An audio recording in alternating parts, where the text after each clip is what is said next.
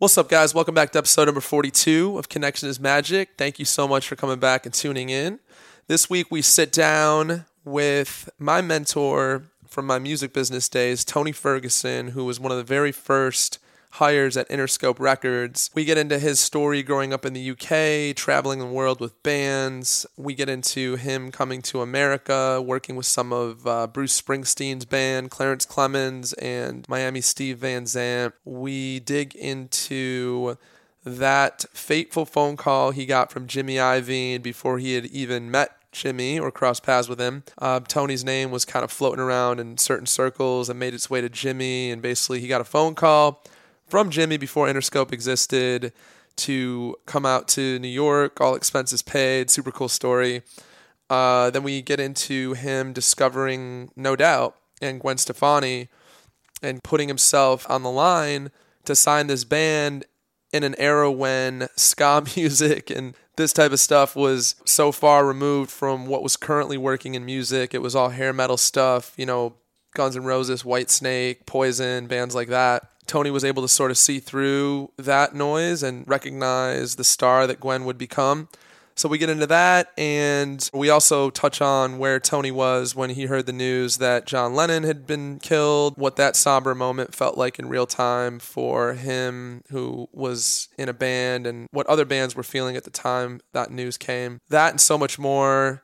So excited to have you guys check this one out. Here we go. Welcome, everybody, to Connection is Magic. I'm your host, Samson Schulman, a former music executive turned podcaster and coach.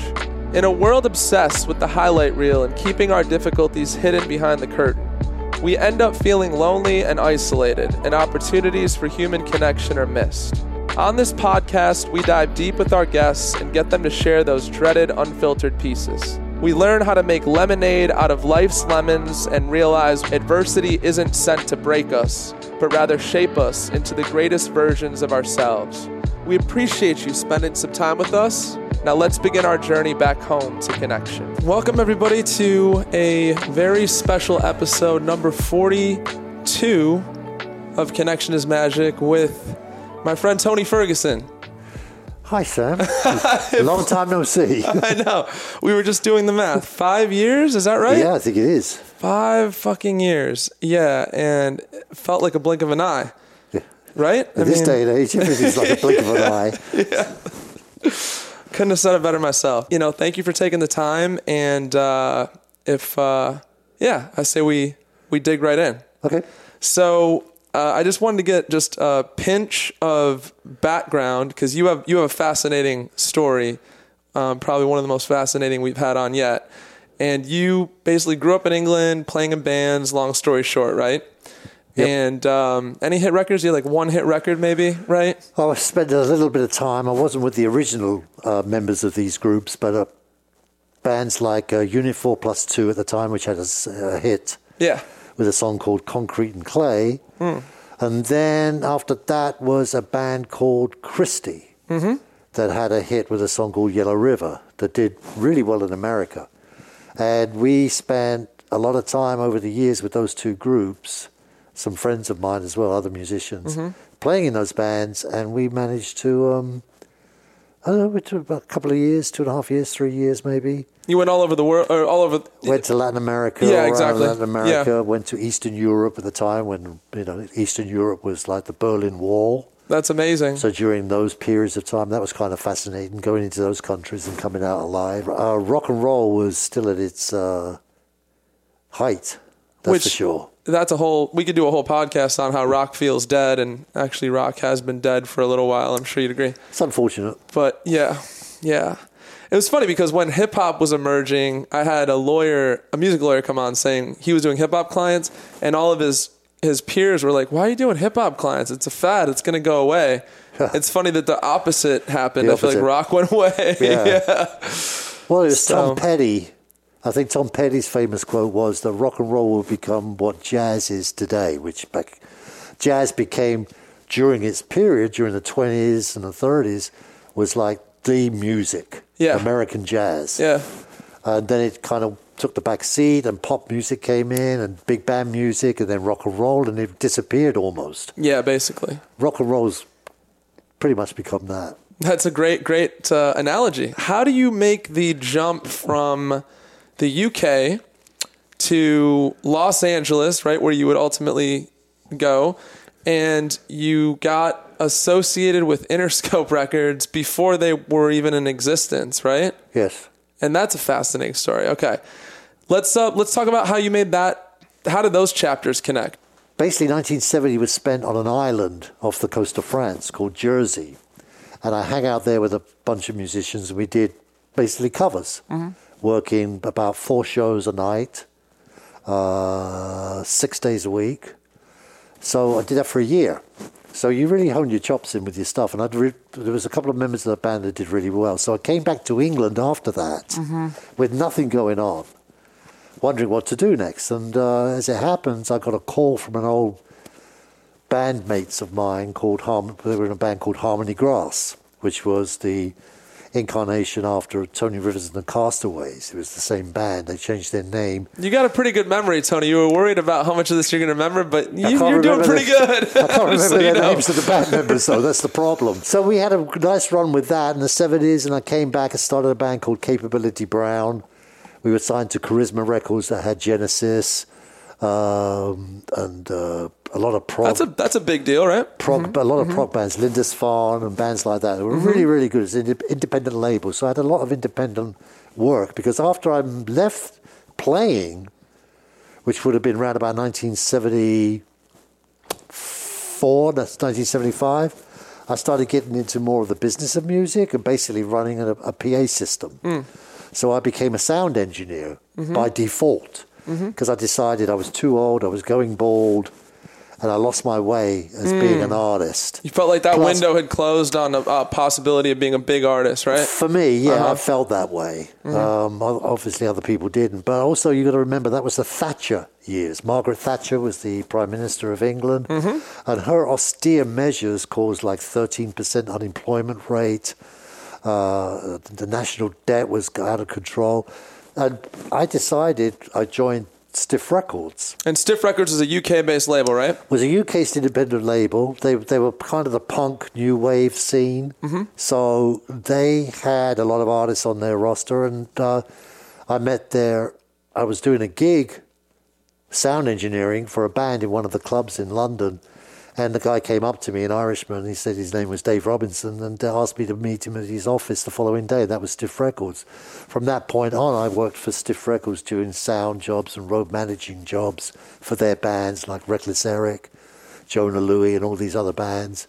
Uh, and I did that for about two years, I guess. And then he offered me a job to go over to America. And you were doing sound. I was no, I was doing road managing. No, you were doing tour managing. Tour manage. I tour Oh, managed wow. that whole Okay. thing. About five or six bands, crews, trucks, everything. Took care of that. Can I ask you something? Mm-hmm. Bands can be pretty reckless and wild people. And you're kind of really? spoiler.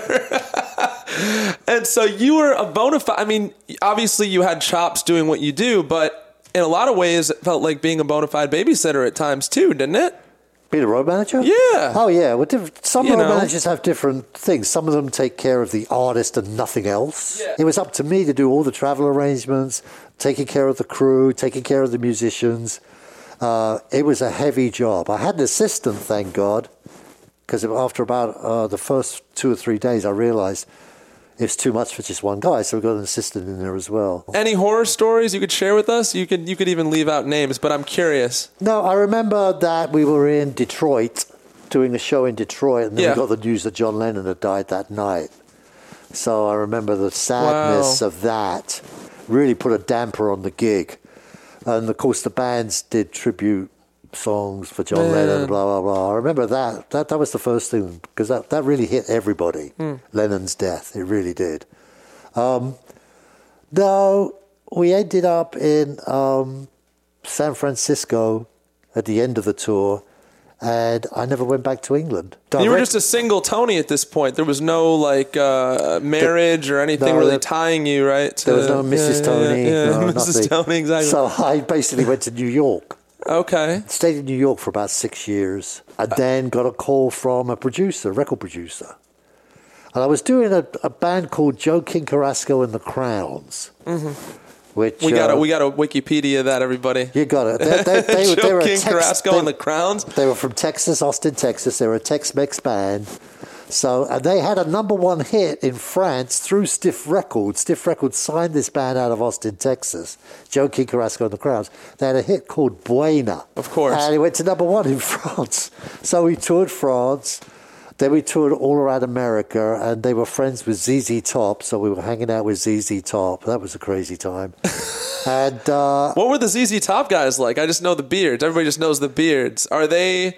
I imagine them being like Duck Dynasty type type individuals. Are they? Are they more intelligent than one might think? Oh yeah, they're very Okay. very smart guys. They were great guys for us, and we did a uh, secondary market tour, which is basically all the South. So we went through Tony, I can't imagine South. you. I can't imagine you like the Bible Belt. Like I just think like that's uh, it's a it's quite a juxtaposition for me because here you are. I feel like you're.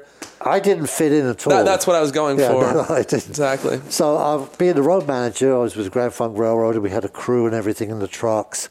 I remember stopping on the 4th of July, I think it was. We stopped at a truck stop, massive truck stop that even America has. And I went up to the counter. Everybody sat down, went up to the counter, and I ordered some coffees and some stuff for our table. And we had about three other tables there was a guy there, and I'm looking at the TV, and it's all Fourth of July. I'm speaking in a British accent, and this guy comments on my British accent, like, "Where are you from?" I said, "England, actually." Yeah, and I made some crack uh, after he was talking about it. We were, he was laughing about the British and how that that we whipped their ass and all this stuff.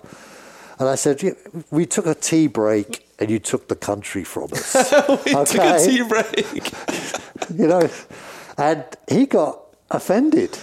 No shit. Yeah. And they, the I suddenly, the, you know, the vibe turned black, and I You could tell like some, something was going to go down. Yeah, Basically. there was, Yeah, there yeah. two other guys at the bar with him, and Yeah. uh, they all looking at me like you're a smart ass, you know, British UK guy. How dare Oh he? no. And then I said, look. Know, There's no problem. I'm just, I'm just getting some coffees for my friends. And they all stood up. There was about, I don't know, 15 Oh, of us. luckily you had a little crew Had there a with little you. support there okay, good. from the Americans. or we might not have Tony sitting here today. I don't know. You Who knows know. Now? This day and age. you went through my city at one point. You said Detroit, right? With Grand Yeah. Funk, and and it was a shithole at the time. Uh, I mean, it was in rough shape at the time, It was wasn't a it? very- Just post riot. I mean, the riots were like what sixty seven or something. Yeah, but this is after the riots. Yeah. So Right. it was just, but it went pretty downhill after the riot. It so was, you, it you was came such a sad there, thing yeah. because, yeah. you know, for a musician, it's a sad thing to see because of all the Motown and the great Mm. artists that came out of the Detroit area, or Michigan area. It was amazing, you Mm-hmm. Yeah. know. Yeah. But there was one time I was working with the Bruce Springsteen organization, and I took the band's solo tours out, like Steven Van Zandt, Miami Steve Van Zandt. He had a band called uh, Little Steven and the Disciples of Soul. You did the road managing for him as uh, well, Well, right? no, no, I did uh, mostly the mm. sound for Oh, him. sound for him. Okay. And then the other band I worked for was Clarence Clemons, the sax Oh, the player. sax player with yeah, sure. And actually, we went to Detroit with Clarence, and we stayed at the Book Cadillac Yes, Hotel. very famous. Yeah, yeah. which a famous hotel, right? And the book had definitely seen better days. As we walked up to our room, first of all, all the band was white, Right. uh, seasoned musicians out of New York, Mm-hmm. except for the lead singer who was black and Clarence. Mm-hmm. So it's about a eight piece band, I guess. Had brass section, Yeah. all kinds of things. So we booked into the book Cadillac. Everyone's like rolling their eyes, like, "Oh, the fuck!" As we went, as I went to my room, I couldn't believe it because as I passed the doors, walking along the corridor, I went to my room and the door was just swinging on a, bro- a broken hinge. Your room door wouldn't even close. No. Oh my god, that's so great. I went downstairs. I said, "This looks like there's a problem with the room." He goes, "Oh yeah, we had some trouble last night. Sorry about that. I'll give you another room." So we found another room, and then we didn't want to go out too much at night because it looked pretty shady around the Book Cadillac area. But they had a club downstairs, mm-hmm. and it was what we didn't know was it was an all black club. So these white guys and myself, we went down to the club, and the guy at the door kind of said, uh, "What are you doing here?" We said, "We just come down for a Yeah, drink." Yeah. goes, uh, "Well, I don't know if you want to do that." so I said, "Well, you know, we're musicians, and we're with Clarence Clemons. Clarence Clemons." Oh, he was he was a fan, right? Okay, Right, yeah, so yeah, we, yeah. wa- we walked in, Yeah. but as we walked in, there was these great dancing going on and real R and B music, great R and B music. There was a live act on. yeah, It was amazing, and we stayed down there. First of all, we got some dirty looks of course. because Yeah, we were yeah, the only course. white guys in the damn club. Yeah, yeah. But then the word went around that Clarence, and then people came up and said, "Where's Clarence?" And of course, Clarence was up in his room and do. Actually, Clarence didn't stay at the book Cadillac. He moved to another hotel. I can't blame Like, him. I'm out of here. Let's take the next jump. So then, uh, Well, the next job was I finished all those tours around about 19, 1984, 85. okay. Uh, Bruce was going to go back out on tour, so there was no work left for that for me. What I like to talk about on this podcast, Tony, is transitions and how when we're going through a life transition, sometimes it could get hazy. Or does that make sense? It can get hazy. What's coming next? I don't really see clearly what's coming. Oh, yeah, Was there any anxiety around that though? Because Every you know time, you've every time I, ch- I changed jobs or changed bands, There was anxiety like, around Where's that. the next band going to come Exactly. from? But luckily, my reputation in certain circles grew, and then I got this phone call from a producer named Jimmy Iovine. and you were in New York I when was you got in New phone- York, in Manhattan. And this would be like around mid '80s. about 85, 86. Okay, and tell us about this phone call, Jimmy. Well, f- uh, I got this call. A woman came on the voice. She goes, Tony Ferguson? I said, yes. She said, uh, I have Jimmy Iovine for you. And I went, Jimmy Iovine? Why? Did you were aware of him? Of course. Oh, okay. I didn't. I didn't know if he he was big in the early '80s, right? Oh, okay, okay, okay, okay, I mean, okay. He did the Bruce, early Bruce Springsteen records. He did Tom Petty records. He did Stevie Nicks already Bob already Seger happened. records. Stevie Nicks hadn't happened by Okay, then. okay. He done Bob Seger. He he done a bunch of bunch of acts. Okay, and he was the main engineer uh, on on the Roy Cicala, Cicala, I think his name was, and Jimmy was the gopher. The, I guess this was the record plant. He got a overnight call. He was working en- second engineer on the John Lennon record, I believe. I forget which record. It may be the rock. rock was that his first record. time working with Lennon? Yeah. Yeah, and that kind of broke his career, didn't it? Kind it of, did because well, because Jimmy's reputation came out of that. Yeah. pretty pretty solid because yeah. I think he was working on Easter that day. Like he went in on a holiday. You know that documentary, The Defiant Ones, that talks about the history of Interscope. I'm pretty sure his family wanted him to go to mass or church or something. He's like, no, I want to go in. And then John happened to need help that day. Does that sound right? Yeah, John yeah, needed help yeah, that yeah, day, so he did that. But then we got a phone call. From, uh, they got a phone call late at night to say Elton John was showing up to play on John's record. Get the fuck out of here. That man has like a horseshoe. All the He's all like so the lucky. um, all the engineers had gone home. Jimmy was the only one there, so he set the piano up for John or for, uh, for Elton. Elton. Elton. And then John didn't show up, showed up late. So Elton's on the thing. So Elton says, "Run the track." I mean, I'm not waiting, you know. He didn't want to wait for John. Oh, he would have done. I mean, Don't get me wrong, but like Yeah. time was ticking. Okay, okay. So he played the staff and everything. They did the track. John came in. The engineers came in. Elton said, "Well, "We think we finished it." They go, "Well, finished what?" Said this track you wanted me to do. Uh, this engineer set the thing up, and I've recorded it. Mm-hmm. So they played it. It was perfect. Boom. That was All, it. all of a sudden, Jimmy's like rose in Lennon's eyes. Back to this. So the woman gets on the phone. Jimmy's on the phone for you, and then and then you're about to talk to Jimmy. Yeah, Jimmy said, "Do you want to come to California?" I said, "Why?" He said, "Well, I don't know, but well, uh, there's a ticket for you at JFK. Uh, come out here for a couple of weeks. I'll pay for everything." So I did. So just on the strength of a recommendation, because you said you never even crossed paths with Jimmy at this point, right? Right. So just on the strength of recommendation, that you, you must have done pretty good then, Tony, because that's pretty that's pretty amazing to say, hey, I'm going to pay for everything you want a job. Basically, is what he said, right? Yeah, well, I think the recommendations came from. I mean, it didn't happen in a vacuum Yeah. to get that call. So I Yeah. think Jimmy spoke to East, East Street Mm-hmm. Band members, and also Jimmy's assistant at that time, Janet Weber, was a good friend of my then wife. So they put my name You forward. came vetted, I is came what it vetted in was, right? Okay. So I got on the plane, went to, and Jimmy took me. I was the token British robot that stood next to Jimmy. I think it was uh, Irving Azoff that said to Jimmy, "Who's the limey?" What's the limey? I don't even Li- limey. limey, was an old term for British. It came from the First World and Second World Wars.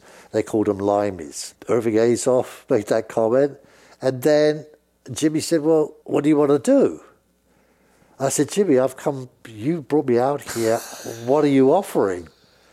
I said, I don't know, maybe you could do a little production, maybe we could do this, maybe do that, maybe management. We'll go to management. I said, Management? I said, Have you ever managed a band before? How difficult can it be? So we did. You are kidding me. so We've- you and Jimmy managed an artist Yeah, together. and at that time, he was doing an artist, producing an artist named uh, Maria McKee in a band called Lone Justice, yeah. which uh, had a lot of. there was a lot of heat on it. Yeah, I on it. remember. And it was a great record. It was a really good record. So I did. I started doing tours. Didn't she do a showcase and implode at the showcase? Something like that. I remember you sharing a story where, or the showcase did not go as you'd hoped, and all the air was kind of sucked out of the room, and that was the end of that project. I remember you sharing that with me. Well, it was Maria was. You got to remember, was about 16, 17 years old. In other words, it's a lot of pressure for someone that Yeah, age. Yeah. And uh, her, she was brought up by her grandparents, who were very religious, and she had this openness and naivety that all the members of the band in Lone Justice felt they had to protect her as well because she was she had not any idea what she was doing. She was just no, never been on the road before, never been in a recording studio before. She mm. just had this voice mm-hmm. that stirred people like Geffen, who Geffen signed her, David Geffen signed her, and Jimmy Iovine managed her. wow.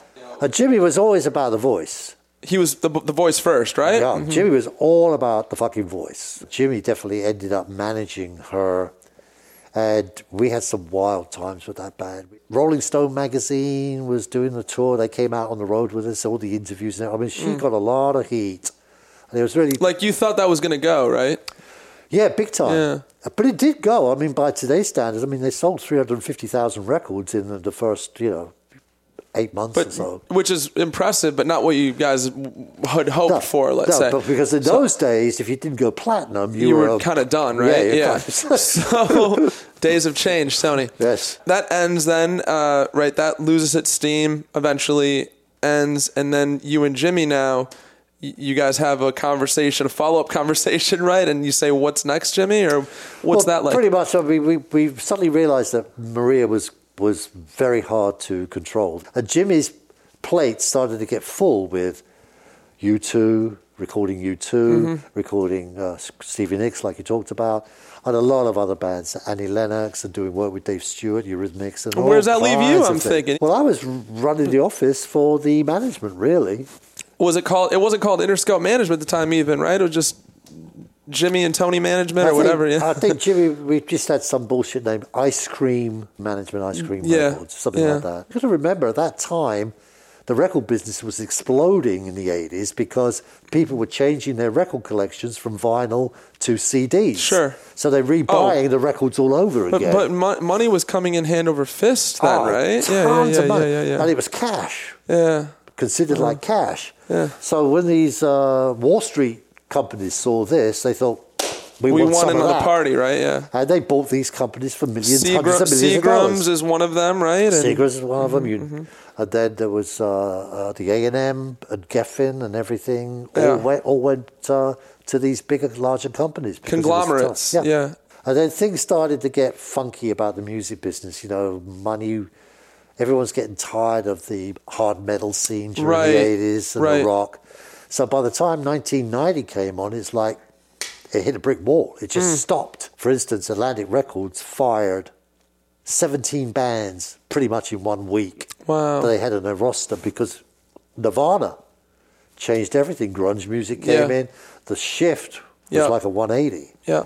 So all those bands went belly up. And that's when Jimmy went, eh, I'm not liking the management business anymore. Let's go into the record business. And then Jimmy teamed up with Irving Azoff. Uh, that didn't really work out too well. Irving made his own label through Universal. So they were butting heads a bit at the time. So they were butting heads. Yeah. And then Jimmy met up with a, a financier named Ted Field. I forget who. Marshall. Fields. Marshall Fields Empire. yeah, in So the Midwest, that was big. big. And um, he had been successful in investing in movies and became a very successful movie producer. Yeah. Ted already. Yeah.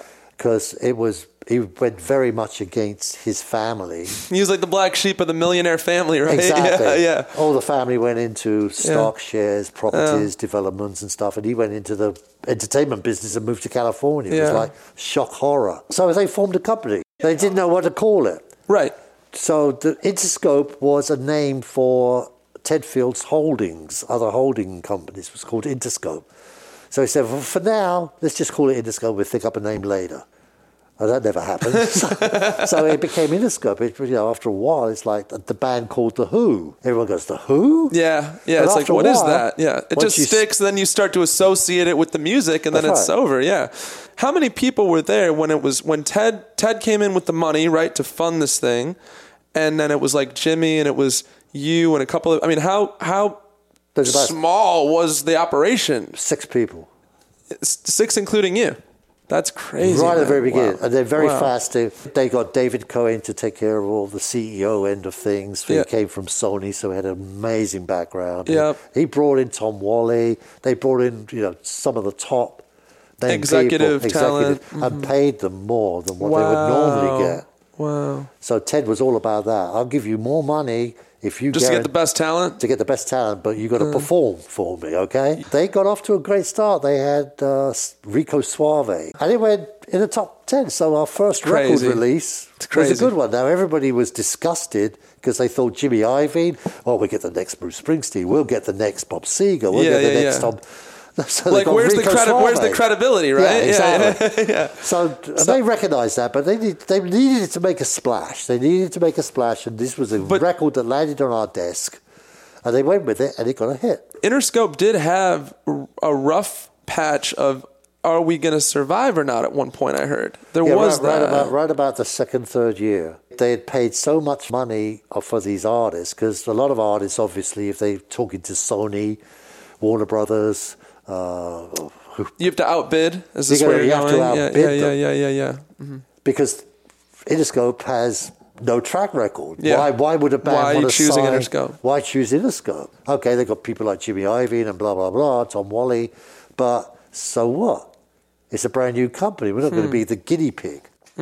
So we suddenly paid too much money and we weren't getting enough revenue coming in. And then about the same time, Warner Brothers ran into a problem because we were distributed through Warner Brothers, Interscope Records. We were signing acts that rubbed people up the wrong way between Dr. Dre, Primus. Snoop Dogg, Primus, um, uh, all those rap Nine Inch. Nails, Nine yeah, Inch Nails, yeah, Eminem. So there was a big push back to Warner Brothers to drop Interscope's distribution. And that happened, And that happened. Which wound up being a blessing for Interscope, though, right? It became the blessing because Doug Morris, who, who got let go from Warner's, went over to across the street to MCA and Universal, signed with them as a, a, a manager or a director. I forget the, uh, what, he, what he was. Yeah. Um, and he signed. He said, "Jimmy, come over here. We'll sign you here."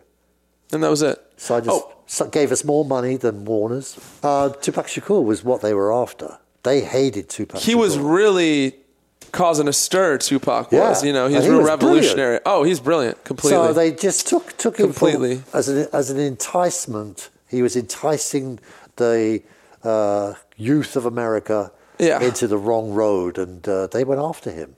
Jimmy and you guys, there's a background with Springsteen and Lennon and Elton John, and now you're getting into really the uh, you're getting into the core of gangster rap essentially, right? So not like who would have seen that coming to go from this sound to that sound, right? Was there any concern or fear over safety because there was a lot of shit happening between there was East Coast and West Coast rivals. People were getting shot and killed. Oh, what, what was the, what were the emotions going on? I want to know on the inner part of Interscope and with you guys. Well, first of all, you've got to remember at that time the industry was was was not against rap, but didn't want it to, to succeed. Jimmy definitely saw it as an opportunity. Yeah. He said, "Okay, you know, all the music that's made these buildings and made me rich and everybody else rich started with black music. So why now destroy black music when it's starting this new phase of hip hop?" Mm. So Jimmy and Jimmy saw going on the road the audiences. And a lot of the audience was white people. Hmm. So Jimmy said, fuck it. If no other label's going to do it, we should do it. And he went for it. He was right. He was right. We had the top four rap artists in the world Dr. Dre, Eminem, Tupac Shakur, and Snoop Yeah. Dogg. Trailblazers. Absolutely. So if you were a talented upcoming rap star, you only had Interscope on your mind probably as a home, right? Oh, we, we were top of the list, definitely, Yeah. for that kind of music. Yeah, so that took care of the problem you said earlier where like who the fuck is Interscope? Why are we going going with Interscope? Now your reputation is selling artists now. Right, exactly. Yeah, yeah. From there there's other artists that came along that were cutting edge um, like sonically and message of the music was cutting edge. Another one of those artists I feel like was Gwen, and no doubt. They were doing new wave, ska, rock, dance, disco. But would you ever think that that could go mainstream?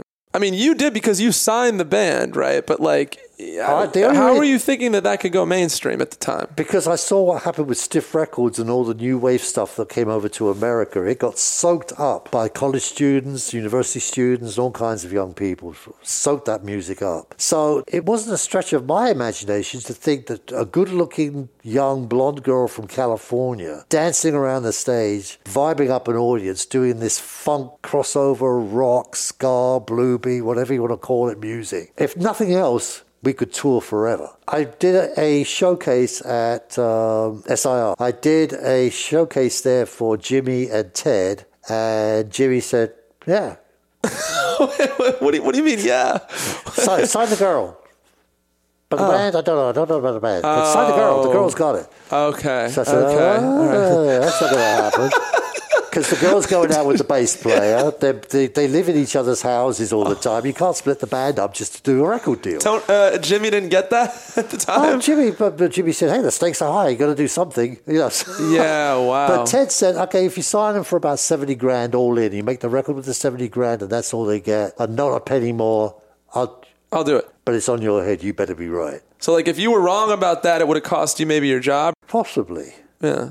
So it was a risk, and I became really paranoid when, at that time during the '80s, the record business A and R people were like a dime a dozen. There was tons of A and R people. So I got a lot of pushback from people saying, "You signed No Doubt."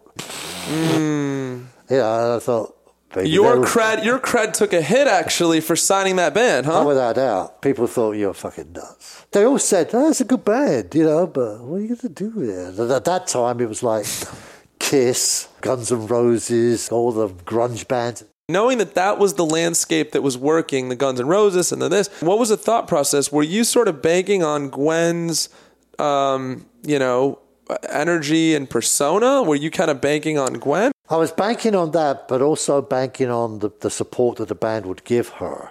Okay. And being a tight knit family, family unit like that, it was very important that the band stayed together. So You actually saw the psychology behind that, you're saying, was pl- intact. Plus, uh, everyone at that time during the 80s was following the herd. Everyone's looking for the next Nirvana. Everyone's looking for the next uh, Guns N' Roses. Everyone's looking for the next Madonna. And I thought, okay, well, Madonna's not doing much. This was right about 1986. Madonna had kind of been on hiatus for a little while. And there was really no other females, apart from the Belters and the one hit wonders. There wasn't like anyone coming up in the female young. Gwen was You saw 16, you 17. saw like a vacant space, you're saying. there was a vacant space, big space to fill. Whether you know the band could do it, I didn't have a clue. So we did the first record for seventy grand. Okay, pause. You forgot an important part of the story, though. I did? How you first became privy to No Doubt was actually a great Oh. story there. You happened to be valeting your car somewhere. You said right. Anyway, it's a typical cliche Hollywood story. I went to S- William Morris. Went to hmm. William Morris. I did a lunch there. I wanted to see what was on their books, you know, what they're dealing with. Because at that time, publishers and agents were kind of the. Early. They were early, Early right? ground, yeah, yeah. yeah, yeah. Because labels just didn't want to do the two, three records to get a hit. We want a record out of the Out of the gate. out of the gate. So I went to me and oh, nice me. I got some tapes. It was people were still handing out cassette tapes. Yeah. And then I went to get. I said, "Can I get my car validated?" I said, "Yeah, sure." Over there. So I went over to the counter of the uh, the, the lobby of uh, William Morris, and a guy came up and he said, "Tony Ferguson, Interscope?" I said, "Yeah." He said, "Look, I've been working with this young band out of Orange County called No Doubt. You should check him out." So I put it in my pocket. I said, "Thank you very much." Got the car didn't listen to it for about a week. Then I played it. Okay, this is like memory lane. It's a little blown out. It needs some tightening up, but the bass player can play. The drummer's red hot. The guitar player is great. You know, the keyboard player is great. Um, and they have two horn players who have, you know, filled the gap. So I thought, what could go wrong? You know, at least you, for 70 grand, you'd be able to get a little bit of money back from that. We finished the record, we sold units, Okay. got all our money back. Oh, the 70 grand was recouped on that first album. Yeah. Just, yeah, they didn't make the mainstream splash that everybody's hoping, but they made a California splash, Right. correct? Yeah. Jimmy said, uh, okay, do record number two. So I said, not for 70 grand. Mm. We're going to take it up a notch. He said, well, 200,000. I said, done, let's do it, let's do it. So I got 200,000. Fucking great. well done.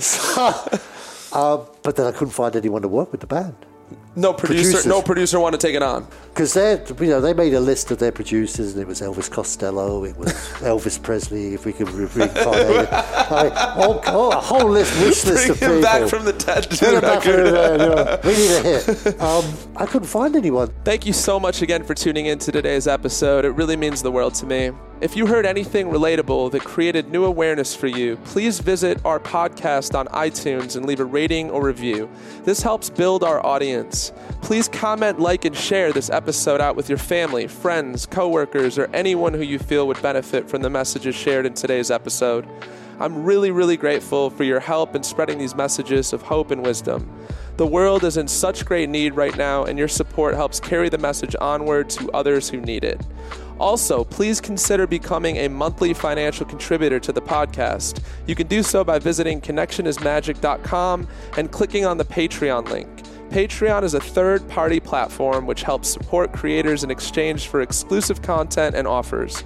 You'll be able to get discounted merchandise like comfy hoodies, t shirts, as well as retreat discounts where we'll have special guest speakers and group activities to connect you with like minded community members. Again, thank you so much for tuning in, and until next time, please stay connected.